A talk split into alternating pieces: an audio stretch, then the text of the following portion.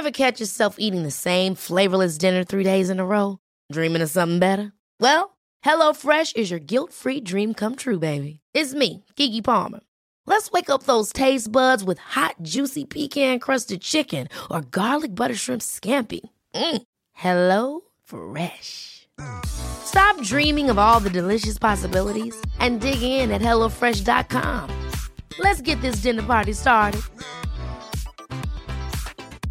I'm Sandra, and I'm just the professional your small business was looking for. But you didn't hire me because you didn't use LinkedIn jobs. LinkedIn has professionals you can't find anywhere else, including those who aren't actively looking for a new job but might be open to the perfect role, like me. In a given month, over 70% of LinkedIn users don't visit other leading job sites. So if you're not looking on LinkedIn, you'll miss out on great candidates like Sandra. Start hiring professionals like a professional. Post your free job on linkedin.com/achieve slash achieve today. Quality sleep is essential. That's why the Sleep Number Smart Bed is designed for your ever evolving sleep needs. Need a bed that's firmer or softer on either side? Helps you sleep at a comfortable temperature? Sleep Number Smart Beds let you individualize your comfort so you sleep better together. JD Power ranks Sleep Number number 1 in customer satisfaction with mattresses purchased in-store. And now, save 50% on the Sleep Number limited edition Smart Bed for a limited time. For JD Power 2023 award information, visit jdpower.com/awards. Only at a Sleep Number store or sleepnumber.com. The truth is the most convincing story that maps onto reality, that's why the central narrative is falling apart. Right now in the United States, people should not be walking around with masks. We masks. must see the central narrative for the fiction that it is. We are Americans. While elections are sometimes messy, this was a secure election. the founders began the fight for human liberty and self-governance, and it's up to us to finish the job. I tell you what, we are in a truth emergency right now. This is the end game.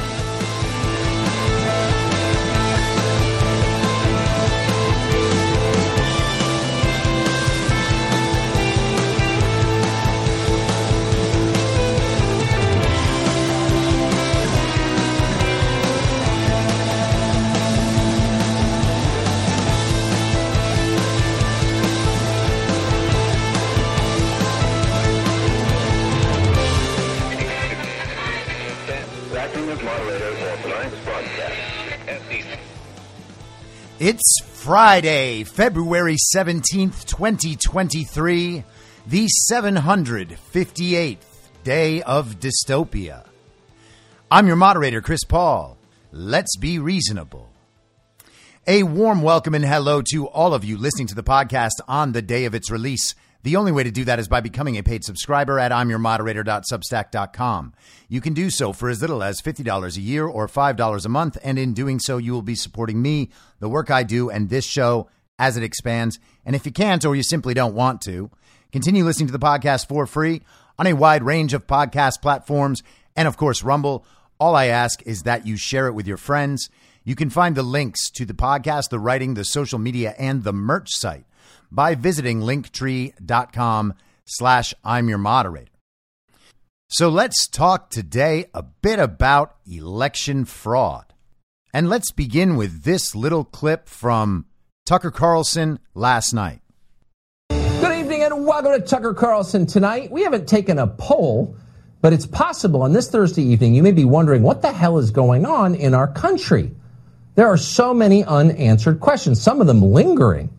How, for example, did senile hermit Joe Biden get 15 million more votes than his former boss, rock star crowd surfer Barack Obama? Results like that would seem to defy the laws of known physics and qualify instead as a miracle. Was the 2020 election a miracle? Honestly, we don't know. And we don't expect to get an answer to it tonight. So let's move instead to more immediate questions like all these weird things shooting through the sky over the United States and Canada that nobody seems able to positively identify. Should we be worried about these things? Now, that is quite a way to kick off the show. Joe Biden received an impossible number of votes, millions and millions more votes than the crowd surfing rock star Barack Obama. How did it happen? Well, no one really knows, and no one can ever tell you. And the truth is, from our side, we should be taking more advantage of that fact. We continue to allow ourselves to be forced into making the argument that we can prove election fraud beyond a shadow of a doubt. And you choose one path toward that outcome and end up arguing that single path endlessly with a bunch of people who never checked and never cared because they wanted the election results that they were told they got. It is extremely rare to run into anyone who actually knows about any of the aspects of election fraud and can discuss those and the particulars of those situations. Now, they believe that they are right indisputably. There is no doubt whatsoever that somehow Joe Biden got 81 million real, legal American votes, and that's all there is to it. And so if you bring up something in Arizona or Georgia or Pennsylvania or Wisconsin or anywhere else, if you bring up election fraud, from the 2021 runoffs in Georgia, if you bring it up from the primaries, if you bring it up from the 2022 midterms or the runoffs once again in Georgia, people will focus on whatever specific claim you're making.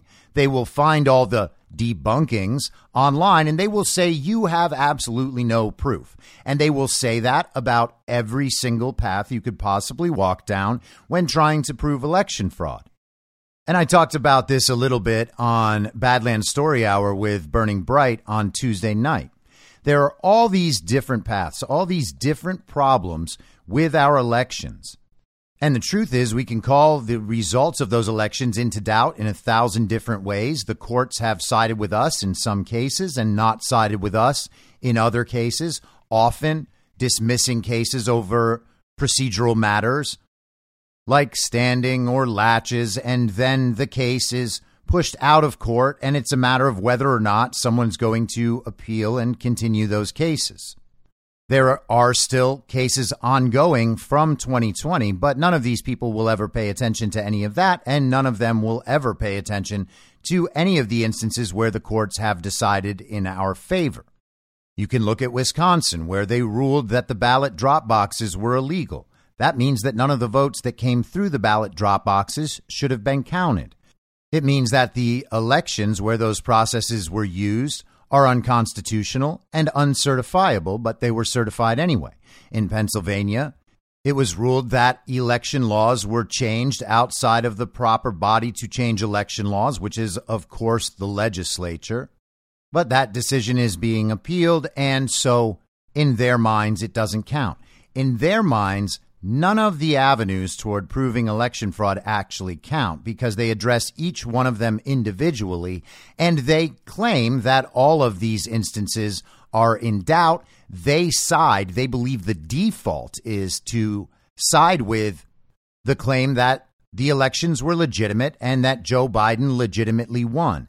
And so, a thousand times on these decisions about whether or not all of these problems call the legitimacy of the election into doubt, they decide no, you haven't proven the case beyond a shadow of a doubt to my satisfaction.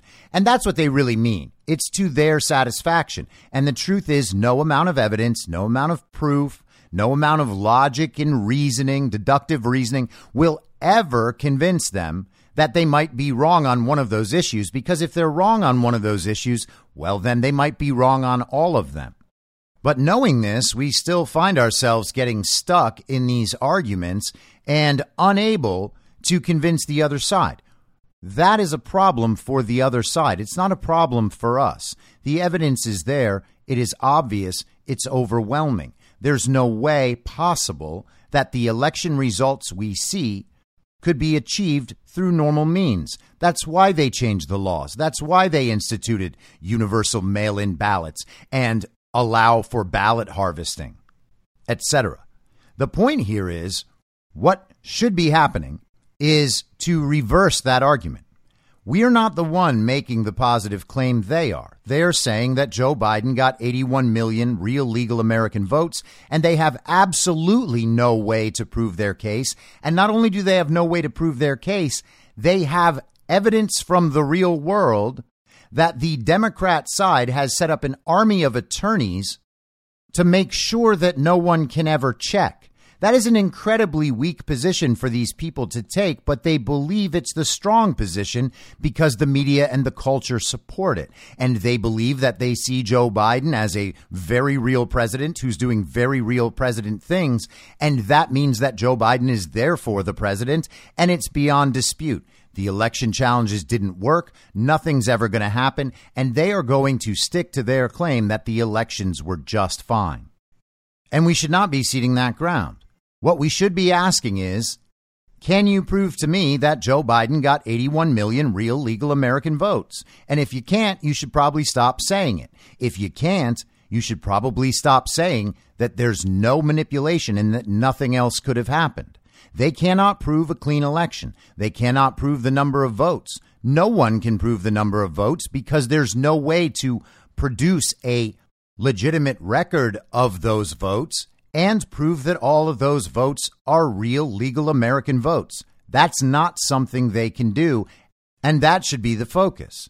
Tucker Carlson is calling that particular question into doubt. How did something impossible happen? Was it a miracle? Well, no, it wasn't a miracle. It just simply didn't happen. And more of America is understanding that every day. He also cleverly pivoted right to the issues that distract the American public from that conversation. Now, I posted that little segment on Twitter last night, and it's been shared pretty widely. It's gotten out there, it's received a lot of responses. And some of the responses from child brained communists have been this story that came out conveniently last night, the same night that Tucker just made that statement on his show that is the biggest cable news show in America. This is from Rolling Stone. We're having fun with Rolling Stone this week. Tucker Carlson calls Trump demonic force in new legal filing. Fox News hosts and producers privately shared misgivings about former President Donald Trump's false claims of fraud in the 2020 election, despite their networks promoting his claims. Dominion voting systems alleged in a new court filing, the New York Times reports. So, Dominion voting systems is the one making these claims. The newly disclosed messages are part of a $1.6 billion defamation lawsuit against the media giant. Dominion, an election technology company, is seeking damages from Fox News for airing conspiracy theories about voting machine fraud. Hosts Tucker Carlson, Sean Hannity, and Laura Ingraham, as well as others, disparaged Trump's henchmen, including Sidney Powell and Rudy Giuliani, in messages, casting doubt on claims that Dominion's machines had rigged the presidential election in Joe Biden's favor, according to the legal filing made public on Thursday. Dominion alleges that the network's hosts gave Sidney Powell and Rudy Giuliani a platform to lie about the voting process. From the top down, Fox knew the Dominion stuff was total BS, the filing states, which cited excerpts from evidence collected in the suit. The nearly 200 page court filing includes text messages, internal emails, and depositions Dominion gathered via discovery from Fox News over the past few months. Fox was the first cable network to project Biden's win in Arizona, triggering a slew of angry messages from Trump's camp and a drop in ratings as viewers defected to conservative alternatives Newsmax and OAN. Carlson texted his producer, Alex Pfeiffer, two days after the Election Day 2020 warning that the network's decision to call the state of Arizona for Joe Biden on election night would have severe repercussions for Fox News. We worked really hard to build what we have, Carlson messaged Pfeiffer on November 5th, 2020, according to the filing. Those fuckers are destroying our credibility. It enrages me. Pfeiffer responded that, quote, many on our side are being reckless demagogues right now. Of course they are, Carlson wrote. We're not going to follow them. He added that Trump was good at destroying things. He's the undisputed world champion of that. He could easily destroy us if we play it wrong. On November 3rd, per the document, Carlson texted Pfeiffer that Trump needed to concede, quote, that there wasn't enough fraud to change the outcome of the election, and later texted that Powell, one of Trump's lawyers, was, quote, lying about having evidence for election fraud. In another text exchange a few days later, as stated in the filing, Carlson repeated his concerns to Ingraham, writing that, quote, Sidney Powell is lying, by the way. I caught her. It's insane. Ingraham replied, Sidney is a complete nut. No one will work with her. Ditto with Rudy. Carlson responded, It's unbelievably offensive to me. Our viewers are good people and they believe it. The filing also alleges that Powell told Fox employees and host Maria Bartiromo that she relied on sources that made her unreliable. The suit states that before Powell's November 8, 2020 appearance on Bartiromo's Sunday Morning Futures show, the evidence Powell provided to back her false accusations that Dominion manipulated the election was from an individual who described herself as, quote, internally decapitated, don't know what that means, and, quote, capable of time travel in a semi conscious state. So, yeah, I mean, I guess uh, what Sidney Powell is crazy? That's weird. Sidney Powell doesn't seem crazy. Following a November 19th broadcast of a press conference where Giuliani and Powell echoed their false claims that the election was rigged, Carlson went on his show to say that Powell had described the single greatest crime in American history. Yet Carlson also admitted that, quote, she never sent us any evidence despite a lot of requests, end quote, and closed his show by expressing his hope that quote, Sidney Powell will come forward soon with details on exactly how this happened and precisely who did it. The broadcast received backlash from viewers, the filing states. On January 6, 2021, Carlson messaged Pfeiffer and called Trump, quote, a demonic force, a destroyer, adding, but he's not going to destroy us. Despite this, just three weeks later, the host invited his leading sponsor, Mike Lindell, on his show. Lindell proceeded to repeat Powell's conspiracies on air, even previewing them for Carlson's staff. Fox, in a statement to ABC News, wrote, There will be a lot of noise and confusion generated by Dominion and their opportunistic private equity owners. But the core of this case remains about freedom of the press and freedom of speech, which are fundamental rights afforded by the Constitution and protected by New York Times versus Sullivan. In its motion for summary judgment filed Thursday per ABC, Fox claimed that statements Dominion challenges are not actionable defamation because Fox News' coverage and commentary are not only not defamatory, but also protected by the First Amendment and New York doctrines emanating from it.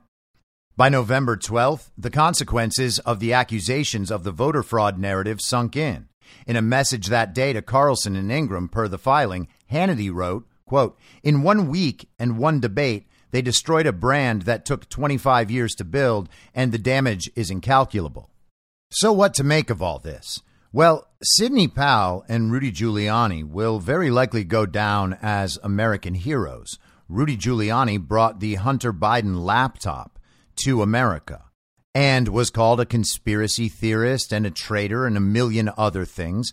Rudy Giuliani was also the guy investigating Joe Biden's political corruption and criminality in Ukraine and was raked over the coals for that as well. Sidney Powell has been called a conspiracy theorist countless times, including throughout her defense of General Michael Flynn. Sidney Powell has been going after the deep state for years. They both seem to be American patriots of the highest order, and maybe we'll find out that's wrong. So then, what does that mean for Tucker Carlson, Laura Ingraham, and Sean Hannity? Well, we have excerpts of statements relayed to us through a legal filing from Dominion Voting Systems, who are tasked with trying to prove defamation against these Fox News hosts for bringing on guests and discussing issues that relate to the insecurities and vulnerabilities of Dominion voting systems, questionable elections in other countries, questionable ownership of Dominion. And all of this was after many prominent Democrats accused Dominion Systems and other electronic voting systems manufacturers of having machines that were not capable of yielding legitimate elections. Kamala Harris, Hillary Clinton, the list goes on and on. We have expert reporting on these voting systems that show them to be vulnerable to hacking and manipulation. We have it in the court record that these machines are capable of switching votes and that they can be programmed to do that through the insertion of USB sticks. So the underlying claim that Dominion voting systems is capable of and indeed has manipulated the outcome of elections, well, that's just true. Sidney Powell and Rudy Giuliani, you can leave them wild cards for now. What about the Fox News hosts? Well, that's hard to say. Again, we don't know the full statements or their context. And I have a feeling that if we did, we might not draw the same impression that Dominion Voting Systems has in this legal filing. But regardless, Tucker Carlson, Laura Ingraham, and Sean Hannity thinking that Sidney Powell and Rudy Giuliani are crazy in the claims they made when they did not bring him the evidence is not in any way proof that the elections were secure and that Joe Biden actually got 81 million real legal American votes. Their opinions on Sidney Powell, Rudy Giuliani, Dominion voting systems, and election fraud don't actually matter at all when determining the truth of the underlying claims. There is nothing about Tucker Carlson, Laura Ingraham, or Sean Hannity's opinions that change whether or not Joe Biden actually got 81 million real legal American votes. Their statements may well be relevant in the legal proceedings about defamation for Fox News. I kind of doubt it. But they don't say anything about election fraud, and posting that story does not refute election fraud. It also doesn't refute what Tucker Carlson just said on his show last night, although the timing is very interesting. Now, is Tucker playing us for fools by bringing this stuff up and never really hammering the case home? I suppose that's possible. I see that as an outside chance, but it's possible. It's also possible that Tucker is walking a fine line relative to this lawsuit and to Fox News.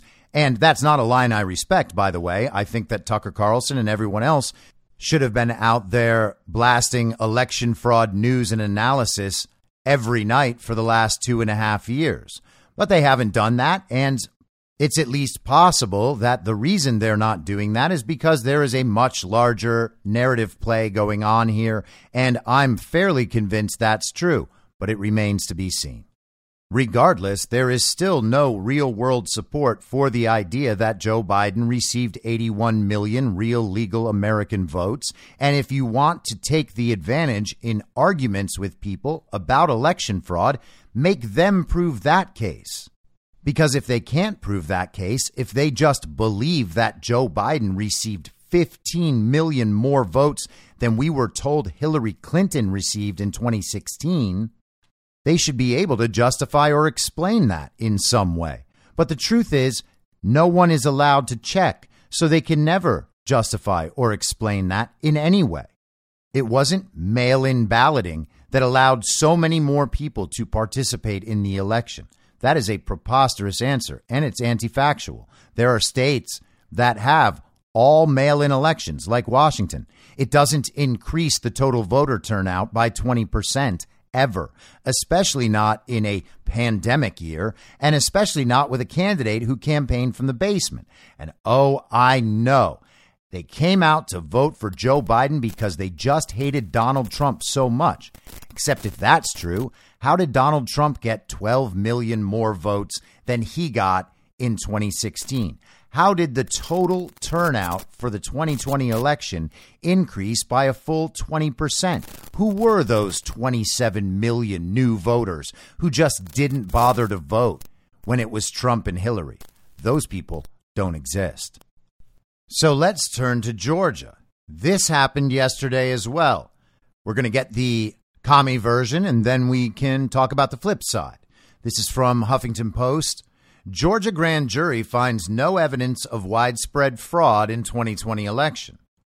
A Georgia grand jury found no evidence of widespread fraud in the 2020 election there, undercutting the rationale for former President Donald Trump's attempts to overturn his loss in that state, according to excerpts released by a judge Thursday.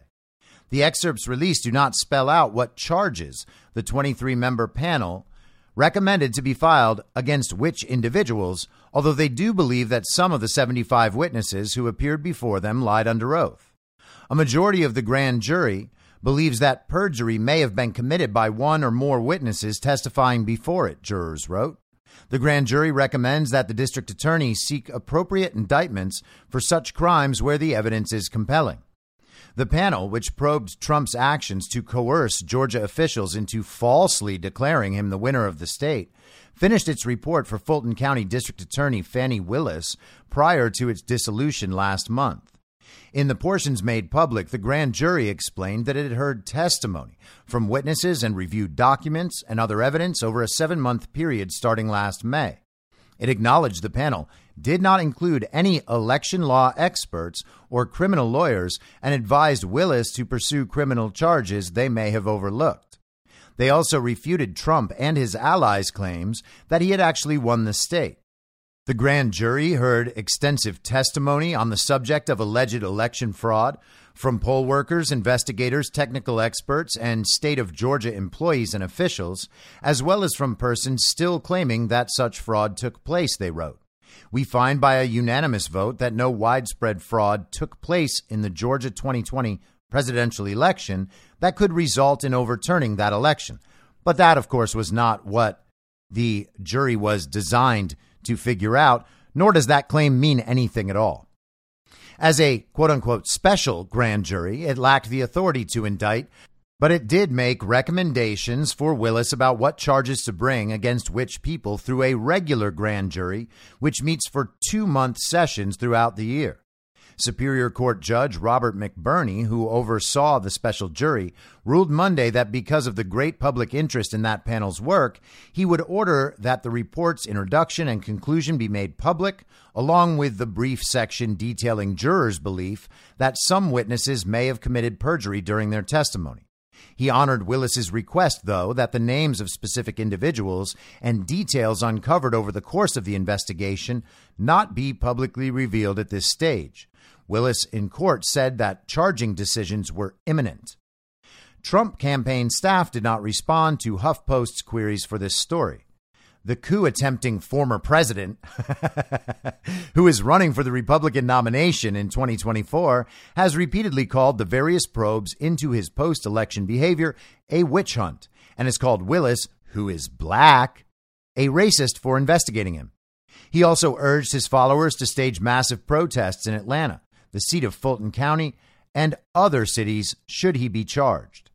In Georgia, prosecutors in Willis's office have focused on Trump's attempts to reverse his 2020 loss to Democrat Joe Biden there and award him the state's 16 electoral votes as part of his broader fake elector scheme to pressure his own vice president into awarding Trump a second term. And they got to get the entire central narrative in there. Trump has no claim about any of it. It's all fake. He knows it's fake. And he was trying to overthrow our democracy. Trump on January 2nd, 2021, called Georgia Secretary of State Brad Raffensperger and demanded that he come up with 11,780 votes, which is one more than we have to undo Trump's loss and threatened Raffensperger with the possibility of criminal prosecution if he did not do so. The call was taped by Raffensperger's office and released to the Washington Post, which sparked the criminal investigation. Now, again, if you listen to that call in its entirety, it is very clear that Donald Trump has overwhelming evidence that Georgia's elections had problems, and the Georgia Secretary of State's office would not supply the information to refute Donald Trump's claims. Trump said there are all these different ways that we can prove enough illegal votes to overturn the result of this election. So go ahead and choose one, Brad. Choose one of these different ways, and let's get this done. Anyone who listens to that call in full will know that beyond question. But of course, the media knows that nobody generally has listened to it. And of course, they don't feel the need to because it's already been reported to them.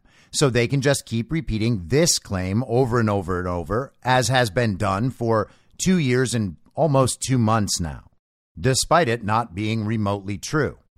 Four days later, Trump incited a mob of thousands of his followers, whom he'd asked to come to Washington, D.C. on the date of Congress's election certification ceremony in a last ditch ploy to pressure Mike Pence. The attempt failed, with Congress certifying Biden's win. Trump's actions, though, caused the deaths of four Trump supporters and five police officers, with another 140 officers suffering injuries defending the Capitol building from his mob. Now, once again, Trump's actions did not cause the deaths of any police officers. They're talking about four suicides and Brian Sicknick's death that came a day after the very violent insurrection, and as medical examiners ruled, had nothing to do with the insurrection. Trump is also under investigation by the Department of Justice for his fake elector scheme, as well as for his unrelated refusal to turn over top secret documents he took with him to his Palm Beach, Florida social club, despite a subpoena requiring him to do so. So, this is the Huffington Post. Virtually none of their factual claims are true, and so naturally they draw all the wrong meaning out of whatever story they're telling. It's impossible to come to proper and logical conclusions when all the premises you're basing the conclusion on happen to be false. So let's get the other side of the story. This is from PJ Media yesterday. Fulton County's Trump grand jury probe was a waste of time and money. On Thursday, a judge in Fulton County, Georgia, released portions of a grand jury's report on its investigation into Donald Trump's alleged attempts to interfere with the results of the 2020 presidential election in Georgia. The grand jury was impaneled to investigate a specific issue the facts and circumstances relating directly or indirectly to possible attempts to disrupt the lawful administration of the 2020 presidential elections in the state of Georgia, reads the report. District Attorney Fani Willis convened the grand jury, which met for eight months and interviewed 75 witnesses, including Governor Brian Kemp, Georgia Secretary of State Brad Raffensperger, former White House Chief of Staff Mark Meadows, Senator Lindsey Graham, and Trump advisor Rudy Giuliani. The grand jury didn't even bother to call Donald Trump himself as a witness. It's unclear whether Willis thought she had the goods on Trump and could bring him down, or whether she called for the grand jury to bring attention to herself and even position herself for higher office. It all smacks of the narrative of, quote, the walls are closing in on Trump that we've heard for years. The trouble is that the grand jury's findings were a bit of a nothing burger. The grand jury had a tall order on its hands, and Willis tasked it with looking for evidence to charge a litany of crimes, including criminal solicitation to commit election fraud, making false statements to state and local governmental bodies, conspiracy, racketeering, violation of oath of office, and involvement in violence or threats related to election administration. Instead of the walls closing in on Trump, his administration, or even Georgia Republicans, what the grand jury brought us was something like we think there might have been some perjury, not exactly a barn burning investigation. Even the adamantly never Trump cuck Erick Erickson wrote, The special grand jury in Georgia is pretty much a dud. And he goes over what they were looking for and then says, What they come away with is recommending possibly four indictments for perjury. That's it. And Trump didn't participate with the grand jury, so he can't be one of the four people. A grand jury and its alternates met for eight months, called dozens of witnesses, and exhausted taxpayer resources at the behest of a grandstanding district attorney. There's no telling how much this investigation cost the taxpayers of Fulton County, but it's painfully obvious that it was a waste of money. Granted, the Fulton County Trump investigation wasn't the immense dog and pony show that the January 6th committee was, even though it had largely the same goal of bringing down or besmirching Donald Trump. The potential for perjury indictments also means that the Fulton County investigation may have more to show for it than the January 6th committee and more to offer than just putting Fani Willis's name in the headlines. None of that means that Fulton County taxpayers' money was well spent, and it doesn't relieve Willis of the responsibility to account to the citizens of Georgia's most populous county how she spent their money. She really should explain herself. And isn't it amazing that the propaganda media chooses to focus on the fact that the members of the grand jury voted unanimously that there was not enough widespread fraud to overturn the results of the election. But that doesn't mean anything. That doesn't mean anything more about whether or not election fraud happened in Georgia than Tucker and Laura and Sean Hannity's statements on Sidney Powell and Rudy Giuliani. It is a totally separate issue. It doesn't even make sense that the grand jury would vote on that which should tell you that they probably only did that for the headline. And that's why that's the only headline that's going out there. Some people might have committed perjury. Okay, well, who are those people? Are those the people on the side that stole the election? Are they the ones who may have committed perjury? Maybe we'll find out. But it's likely that Donald Trump knows more about this than the writers of the Huffington Post. And so he discussed this on Truth Social yesterday, in addition to posting this very article from PJ Media. His statement reads as follows The long awaited important sections of the Georgia report, which do not even mention President Trump's name, have nothing to do with the president because President Trump did absolutely nothing wrong. The president participated in two perfect phone calls regarding election integrity in Georgia, which he is entitled to do. In fact, as president, it was President Trump's constitutional duty to ensure election safety, security, and integrity. Between the two calls, there were many officials and attorneys on the line, including the Secretary of State in Georgia, and no one objected, even slightly protested or hung up. President Trump will always keep fighting for true and honest elections in America. He also went on to say Thank you to the special grand jury in the great state of Georgia for your patriotism and courage. Total exoneration. The USA is very proud of you. And because of this statement, there were also a series of articles about how Twitter users were mocking President Trump for saying he was exonerated by this special grand jury. That was their headline. And again, in the mind of the child brained party of false decorum normie, where Donald Trump is a stupid buffoon and an egomaniac who's always doing things wrong, this statement to them does nothing more than confirm that idea. But in the real world, where Donald Trump actually does know what's going on and has better access to information on all levels than the media could ever hope to obtain, and certainly more than the child brains communists on Twitter, it's pretty clear that this special grand jury in Georgia did not achieve the results they were hoping for. And let's stick with Georgia for a moment. This is from Captain Seth Keshel's Substack on Wednesday.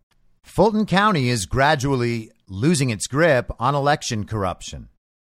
In a few short years, Georgia has gone from being a reliably Republican political afterthought to one of the cornerstones of the American political scene. The likely 2024 Republican nominee, Donald Trump, has 235 electoral votes on the board if he holds the exact same hand that was certified in 2020, with all its fraud, and 236 if Nebraska makes its electoral votes winner take all. That means Trump would meet or surpass 270 electoral votes by taking Georgia and Pennsylvania or Georgia with Arizona and Wisconsin. In short, Georgia is critical for restoring functionality, confidence, and transparency in our national system of elections. Georgia's 2020 presidential election was decided by the slimmest of margins, behind only Arizona's margin of 10,457 votes between Trump and Biden. Its largest county, Fulton, integrated a pipe burst into its corruption arsenal, and the fourth largest, DeKalb, found and counted votes for days after even the New York Times had Georgia going to Trump with certainty on election night. Had that happened in reverse, in favor of Trump, the political commentariat would have been apoplectic. Fulton County, home to most of metro Atlanta, is a typical Democrat run mega county mired in crime and corruption and oppressive to the professional class that inhabits its far flung suburban towns and cities. Recently, the city of Milton's city council voted unanimously to run its own municipal elections in 2023, citing substantial cost savings. And he cites their statement. Up till now, Fulton County conducted the city's municipal elections. If the city were to renew its agreement with Fulton County for 2023, the Milton Municipal Election Feasibility Committee projected the cost to range from more than $186,000 to almost $190,000, excluding the cost of a potential runoff election. It turns out that estimate was based on a previous discussion with Fulton County, which reported the cost per voter was expected to rise from $2.96 to more than $6. So if the city allowed the county to continue running its elections, it would cost the residents of that city double what it did before. The cities of Johns Creek and Roswell capitalized on Milton's move and are also making the break from Fulton County. Georgia sources report that Alpharetta and Mountain Park are also branching away from the county and its burdensome cost to administer its, Fulton's, brand of third world elections in their respective politically moderate cities. This separation is the first step toward providing the transparency that is needed to bring about confidence in elections once again. You may be reading this and thinking, well, these changes are only for municipal elections. But now that these cities are taking ownership of their own election administration, the window of opportunity for repairing public trust has opened widely. This opportunity of seizing back control in Fulton County extends to the long sought banishment of voting machines, allowable by an obscure law.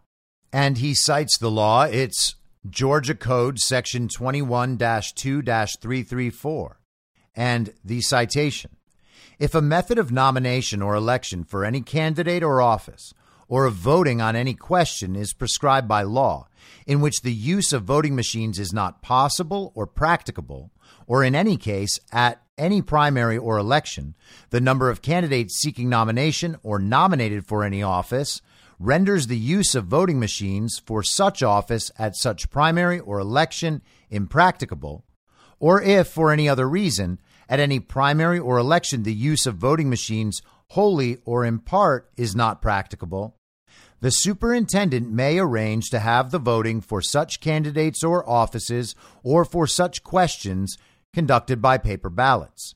In such cases, paper ballots shall be printed for such candidates, offices, or questions, and the primary or election shall be conducted by the poll officers, and the ballot shall be counted and return thereof made in the manner required by law for such nominations, offices, or questions insofar as paper ballots are used. So the point here is that Georgia law already allows for the cities to use paper ballots if the determination is made that machine voting is not practicable. If the municipalities continue this path, it is indeed earth shaking news. Banning electronic elections equipment is the second of the 10 points to true election integrity. And those are Captain Keshel's 10 points. You can find all of that on his Substack. Georgia cities or subsequent counties abandoning voting machines would also be wise to ban electronic poll books and other complex tabulation systems that inhibit transparency in voting and tabulation. And by virtue of moving away from black box voting, automatically adopt the third of the 10 points, voting on paper ballots with enforced voter ID. In accordance with the law shown above, officials would also be tasked to ensure precinct level voting operations run without a hitch, which would mandate smaller precincts, the sixth of the 10 points. The counting of ballots there and the creation of a timely counting and reporting mechanism, point 9 of 10. At this point, Cities or counties adopting such measures fully or partially adhere to four of the 10 points for free and fair elections and may even be able to enforce laws against ballot harvesting more effectively on their own, bringing the total to five that can be acted upon at that level. Now, this is pretty genius, okay? So he's talking about what the law already allows cities in Georgia to do which means you don't need the federal fix, you don't need the state fix, you don't need the county fix. You can do this right at the local level, at least in Georgia. This plan to seize control of local elections in Fulton County may catch on like wildfire throughout the country and is instrumental in restoring order to Georgia's elections, which is a critical national task. These plans will certainly be met with brute legal force by Secretary of State Brad Raffensperger and his cronies, but will certainly advance the cause of local action and control and highlight the importance of being engaged at every level of government. Ensuring patriots oversee every echelon of government allows for debates like this to occur in the first place and brings us closer to our goals of restoring transparency in elections. And sticking with Georgia for just a few minutes longer, this is from the Georgia Record on Monday. The Republican National Committee has issued a resolution opposing ranked choice voting across the country. In recent weeks, citizens across Georgia have raised concerns about ranked choice voting, which has now been proposed for Georgia under the alias, quote, instant runoff voting. Already one House sponsor has withdrawn support after seeing the backlash caused across Georgia. Experts nationally have spoken out against ranked choice and in addition point out the troubling funding sources who are pushing such measures. With little digging, names like George Soros, Jonathan Soros, George's son, and most recently Sam Bankman Fried, currently under indictment for alleged fraud and other violations stemming from FTX crypto schemes, become apparent when researching ranked choice voting. Now, the Republican National Committee has issued a resolution opposing ranked choice voting across the country. Informed citizens may contact their House and Senate representatives and remind them of this resolution and ask why ranked choice is even being considered for Georgia elections.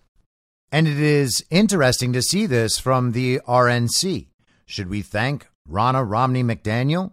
Or should we maybe think this might be Donald Trump's hand at work in the RNC? And as just a bit of an aside, you know, there is all the noise from the DeSantis simps and the Trump haters in Conservative Inc. and the GOP elite and establishment about Donald Trump supposedly, allegedly, and maybe even actually supporting Ronna McDaniel in the recent election for RNC chair. We were told by the same people who blame Donald Trump for election losses that Ronna McDaniel was to blame for election losses. Now, I'm not saying she's not, I'm just saying it's the same people. And it's curious that these people always try to tie Donald Trump to whoever he has endorsed for whatever reason he may have endorsed them. They believe it is somehow hypocritical of MAGA to say that we don't like Lindsey Graham or Mitch McConnell or any of these other people. All they ever say is, "Oh, well that's that's your guy. That's Trump's guy. That's who Trump said should be the guy." So he has to be responsible for everything that person says and does. Well, that's not true. Trump's endorsements are almost definitely the result of some sort of behind the scenes negotiation where his support is traded or leveraged for the person he's supporting to do certain things. And there are probably a wide number of other narrative manipulations that Trump could be focused on when he's making endorsements. The point is that Trump generally always has a reason for doing what he's doing, and whatever support he may have provided for Ronna McDaniel may have been given with the knowledge that things like this would be happening. Ranked choice voting is one of the easiest way to change red states to blue or to make sure that America First candidates lose to members of the rhino establishment, as we just witnessed in Alaska in the midterms. It's a more indirect route to the regime achieving the election results they've decided they must achieve. So let's move to Arizona. This is from Tuesday. In the Western Journal, Arizona lawmakers introduce legislation to end use of voting machines with foreign components. A proposed amendment to Arizona's election laws, approved by the State Senate Committee on Elections on Monday, would require that voting machines be made entirely of components sourced in the United States. Maricopa County, where 60% of Arizona's voters live, uses Dominion voting systems, while nearly all the other counties in the state use election systems and software. Both Dominion and ES&S voting equipment includes components from Dell, which sources many of its microchips from China and Taiwan. The Western Journal reached out to Dominion, ES&S, and Dell to determine whether components in the voting machines were made in China. Dominion and Dell did not immediately respond. In an email Wednesday, ES&S spokeswoman Katina Granger said, quote, all ES&S tabulation software is developed and compiled exclusively in the United States. All final hardware configuration of the ES&S voting machines is performed exclusively in the USA. Some components used in our voting machines are made in countries outside the USA. As the company's website notes, China is one of those countries. The proposed change in election law, backed by Arizona Senate Majority Leader Sonny Borrelli and sponsored by Senator Anthony Kern, both Republicans, relies on the constitutional legislature's authority to oversee elections. Therefore, lawmakers argue, it does not need Governor Katie Hobbs' signature to become Arizona's voting policy. The resolution states right up front that the U.S. Department of Homeland Security in 2017 designated election infrastructure as quote unquote critical infrastructure. In light of this, Republican senators said that Arizona should follow the Department of Defense policy of requiring the supply chain for the machines to be sourced in the United States. And that is one of those things that should seem obvious, shouldn't it? Our election machines, the voting machines and the tabulation equipment are built with parts from other countries, including communist China. And there's no way that there could be anything wrong with that, right? I mean, we have election experts here to check them out and to verify that everything's okay. But they don't do it, do they? They don't do it according to the law. And still we pretend that all of the elections are legitimate. To me, this is a national security issue because if we can have foreign actors being involved in the manufacturing or even manipulating the system, the state's elections are not trustworthy, Borrelli said during Monday's hearing. The voting machine systems in Arizona contain components that are manufactured and assembled or tested in foreign nations such as China, which pose a direct threat to the United States. Borrelli pointed to a 2018 Bloomberg article headlined, The Big Hack How China Used a Tiny Chip to Infiltrate U.S. Companies, to show how advanced Beijing is at placing malicious microchips as small as a pencil head in hardware its companies manufacture. That article went into how Amazon Web Services, when doing a contract for the CIA, reportedly discovered the servers it was to provide to the agency through an Oregon based subcontractor were compromised with Chinese microchips. Apple also reportedly had a similar problem with malicious microchips in hardware made in China. Both Amazon and Apple denied they had been compromised, but Bloomberg reported that numerous former and current government officials from both the Obama and Trump administrations offered specifics about the investigations. Borrelli noted there have been problems in electronic tabulators in recent elections and vulnerabilities identified by the Cybersecurity and Infrastructure Security Agency that have not been adequately addressed. And the article goes on. Now, I, of course, posted this on Tuesday and it went around, and even people on our side were like, well, that's not going to change anything because that's what black people say to every bit of good news that they ever receive. It's not all the way there, therefore, it's not worth anything at all, and I'm still mad. Okay, be still mad. It's a anger inducing situation, all right? Being mad is a proper result for a certain amount of time. It might even be part of a normal reaction for the whole time. I'm still mad about 2020, at least in certain ways. In other ways, I'm kind of happy that it happened so that we could find out what our country is really like and what our elections are really like and how long they've been stolen from us for. So that maybe we can actually fix them instead of just having Republicans in office. Because if they're not America first, the little R next to their name doesn't actually mean anything. And they say things like, well, Katie Hobbs is never going to sign that. Well, first of all, Katie Hobbs is illegitimate. But second of all, the Senate resolution doesn't require Katie Hobbs' signature. Here's Wendy Rogers on War Room Tuesday explaining. Uh, Phoenix morning. Uh, we had our Senate Elections Committee meeting yesterday, which we have every Monday, and uh, we passed a Senate concurrent resolution through the committee which reclaims our plenary power per the United States Constitution to oversee federal elections. We also passed through committee a Senate bill uh, which will uh, ostensibly reclaim our power to oversee state elections. Now, the one that's the Senate current resolution is something that the governor has no say in. That is, we, the state legislature, which can claim uh, our plenary power back. Uh, the Senate bill, uh, wherein we would oversee statewide elections, of course, uh, does need the governor uh, to sign it. So that's the first part. And sorry about the sound issues. That is not on my end. There's nothing I can do about it.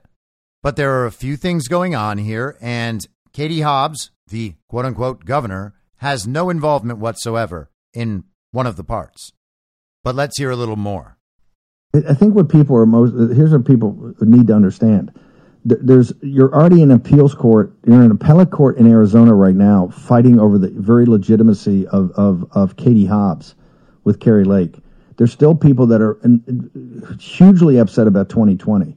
How does this walk us through the, the game plan? How does this help to clarify what the issues are in Arizona? Because if Arizona is not sorted out by 2024, we're going to have another disaster on our hands. And you and, and Sonny Borrelli have been the most methodical about this from the beginning, using the system. But walk people through how they can have confidence in the system to correct itself. Well, you bring up very good points. We're doing everything we can to pass uh, various bills through. And uh, I have every faith that the appeals court, if not the appeals court, rather, uh, the state Supreme Court uh, will rule justly. And so, yes, this is sort of a, a parallel rail, if you will. And I get asked this all the time, especially up in my district on various uh, rural radio stations. Senator Rogers, uh, you represent four other counties other than Maricopa County. Uh, what hope do you have of getting any of this legislation passed? And my answer is twofold. Number one, I was voted in by 27 percentage points to do the very thing that I'm doing, which is represent my constituents and make sure that my voters were not disenfranchised. And number two, you never know uh, everything that will happen in terms of Kari Lake being instated as governor. And so we have to work in parallel and in real time uh, to put into effect what might happen. It is our charge, it is our obligation as the state legislature to do this irrespective of what else is happening.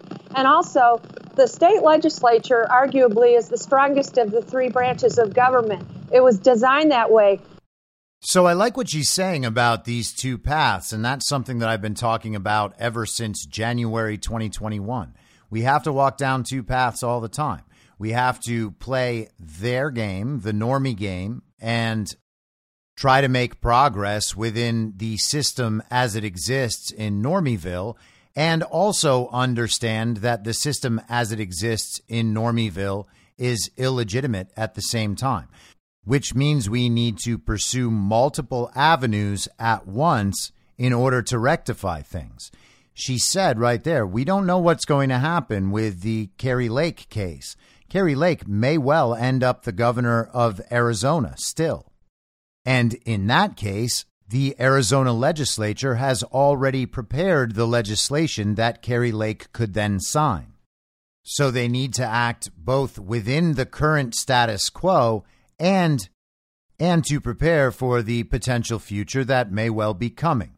Now, speaking of Kari Lake and that case, the Arizona Court of Appeals yesterday confirmed the lower court ruling in dismissing Kari Lake's case. Tracy Beanz on Twitter went through the decision and wrote a thread on it, and here is that thread. The appeals court has affirmed the ruling of the lower court in the Kari Lake case. I don't want to be presumptuous, but Ms. Lake isn't finished. The decision is rife with holes. This decision is why many of us are quickly losing trust in the system. It's lazy, and my opinion is that it's lazy on purpose. Never mind the blatant chain of custody issues. Maricopa said it was okay to veer from procedure because of the number of voters, and their word means more than any other witness. It's weighted more by the courts, she's saying. Also, never mind the fact that Maricopa couldn't produce duplicated ballots for inspection. After the 19 inch ballot on 20 inch paper ballots, that would have proven the supposed, quote, we duplicated all of the drawer three ballot claims, end quote. Lake wasn't able to prove that voters didn't have their proper votes counted because Maricopa County couldn't prove it, but their testimony is weighted more. Also, never mind the fact that Maricopa County didn't perform the proper logic and accuracy testing. That doesn't matter either. The court just ignored it. Also, never mind the complete disregard shown by Maricopa County by not maintaining chain of custody documentation for 275,000 plus ballots. They promise you the forms exist, they just can't provide them to anyone. But again, they have more weight, so they don't have to prove anything. We just have to believe them because they said so. Absolutely never mind the perjury by Stephen Richer, who, by the way, is the Maricopa County recorder, on the stand, and the fact that Maricopa County and Hobbs were attempting to hide from Arizona voters that they had 19 inch ballots printing on 20 inch paper. Only in the places they already knew were heavy Republican areas. There were 7,000 ballots rejected by the machines every 30 minutes from 6 to 8 p.m. on Election Day. But never mind that, because as per the appellate court, Lake's math isn't good enough. Never mind the evidence presented to the Arizona Senate about the absolutely abysmal signature matching issues. The court pretended Lake was arguing process for verification when she wasn't. She was arguing they did not follow process. The court lazily conflated the two and glossed right on over the affidavits of dozens of employees who blew the whistle on the issues. These were workers. The court decided that, quote unquote, first line workers weren't good enough because there are two other lines to review. Even Maricopa took a giant dump all over their dedicated first line verification team, saying they aren't trained well enough to know. Also, don't even worry about the length of time it would take to actually do the matching properly, and the fact that there's no way it was humanly possible it could have been done properly because these judges just want to move right along. And we covered that when covering the initial court filing by Kari Lake and one of the other filings as well. I believe that was Sonny Borrelli's finding. And they showed that they had an AI based signature verification model where the hired signature verifiers would have to approve or disapprove of what the computer told them was the right answer. And they were doing this at a rate to have actually accomplished this entire task and had human review over the signature verification. There's no way that could have possibly happened in the time that they said it happened in like a genuine physical impossibility. There's no way they could have possibly done it in the allotted time. I have every intention of doing a side by side of the actual facts versus the absolutely lazy opinion of this court, who frankly rejected this appeal because they are scared and don't want to deal with the fallout. It will escalate and escalate again, and thank goodness we have a fighter in Kari Lake to keep it going. Next stop is the Arizona Supreme Court. She writes, I am known for calling BS when I see it. I have absolutely decimated wildly popular suits in the past because they wouldn't hold up in court. I haven't been wrong on that yet. But this suit has evidence, it has merit, and the courts seem to want challengers to dance around some fake and weak version of laches.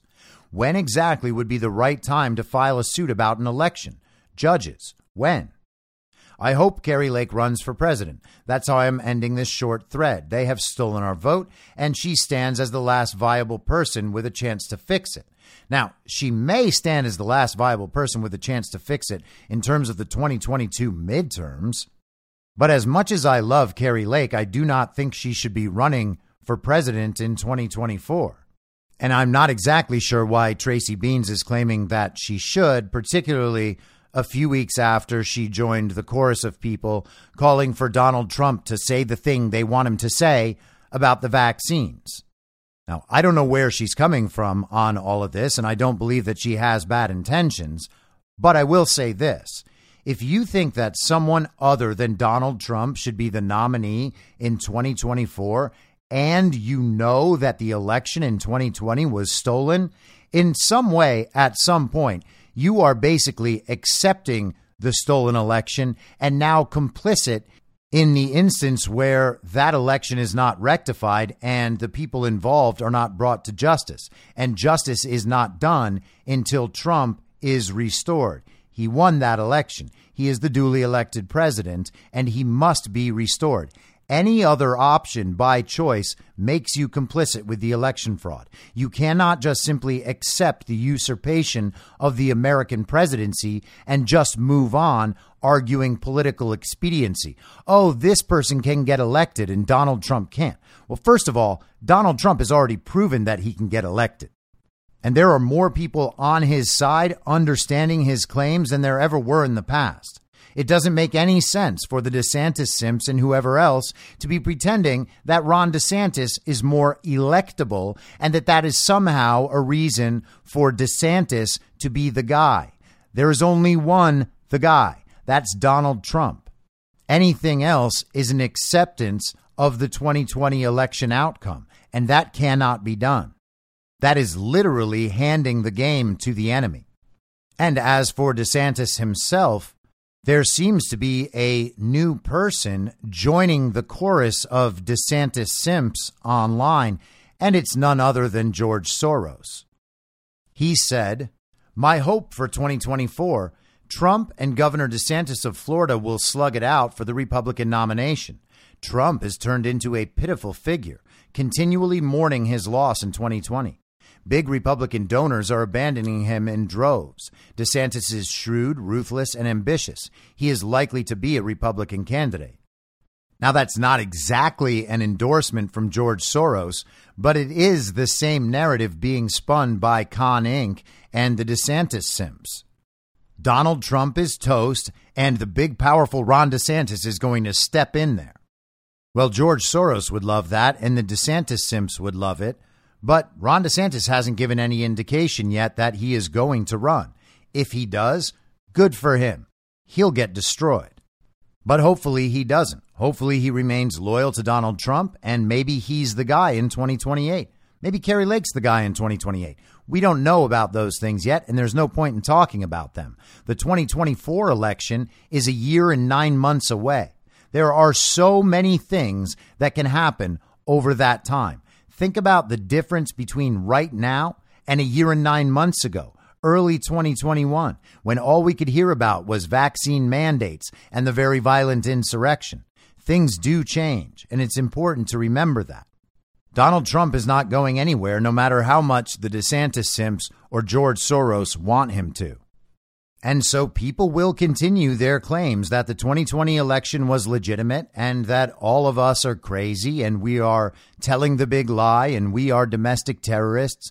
But none of that at all changes the underlying reality, which is there's no way Joe Biden got 81 million real, legal American votes, and there's not a person on the planet that can prove he did. I'll be back on Monday at the same reasonable time on the same reasonable podcast network. I don't have a network. Masks and lockdowns don't work. They lied to you about a pandemic, and Joe Biden will never be president. In my mind, that's the end game. If you're listening to this episode for free, you can support me and support the show and the work I do by signing up for a paid subscription at imyourmoderator.substack.com. You can do so for as low as $50 a year or $5 a month. Comes out to under a quarter per episode, and you'll blast right through the paywall for all of the writing. The merch store is www.cancelcouture.com, and you can find everything else by heading to Linktree, linktree.com slash I'm your moderator. And I'll see you soon out on the range.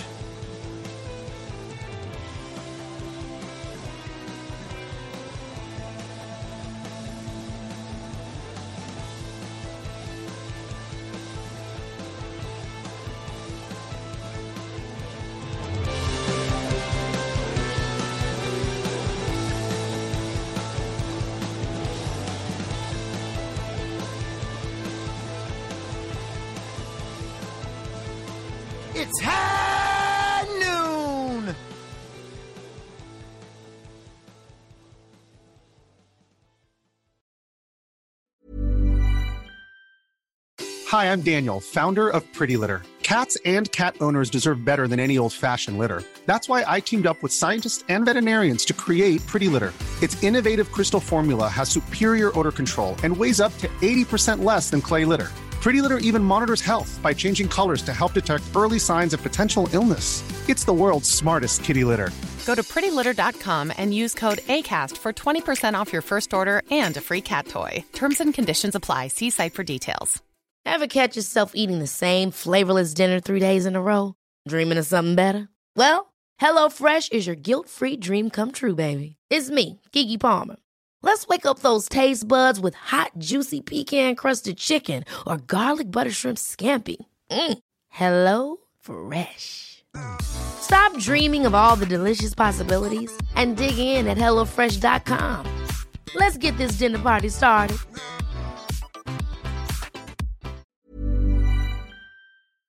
In my mind, that's the end game. Thanks for listening. If you'd like to follow what I'm reading and thinking throughout the day, you can do that by downloading the Telegram Messenger app and going to t.me slash I'm your moderator.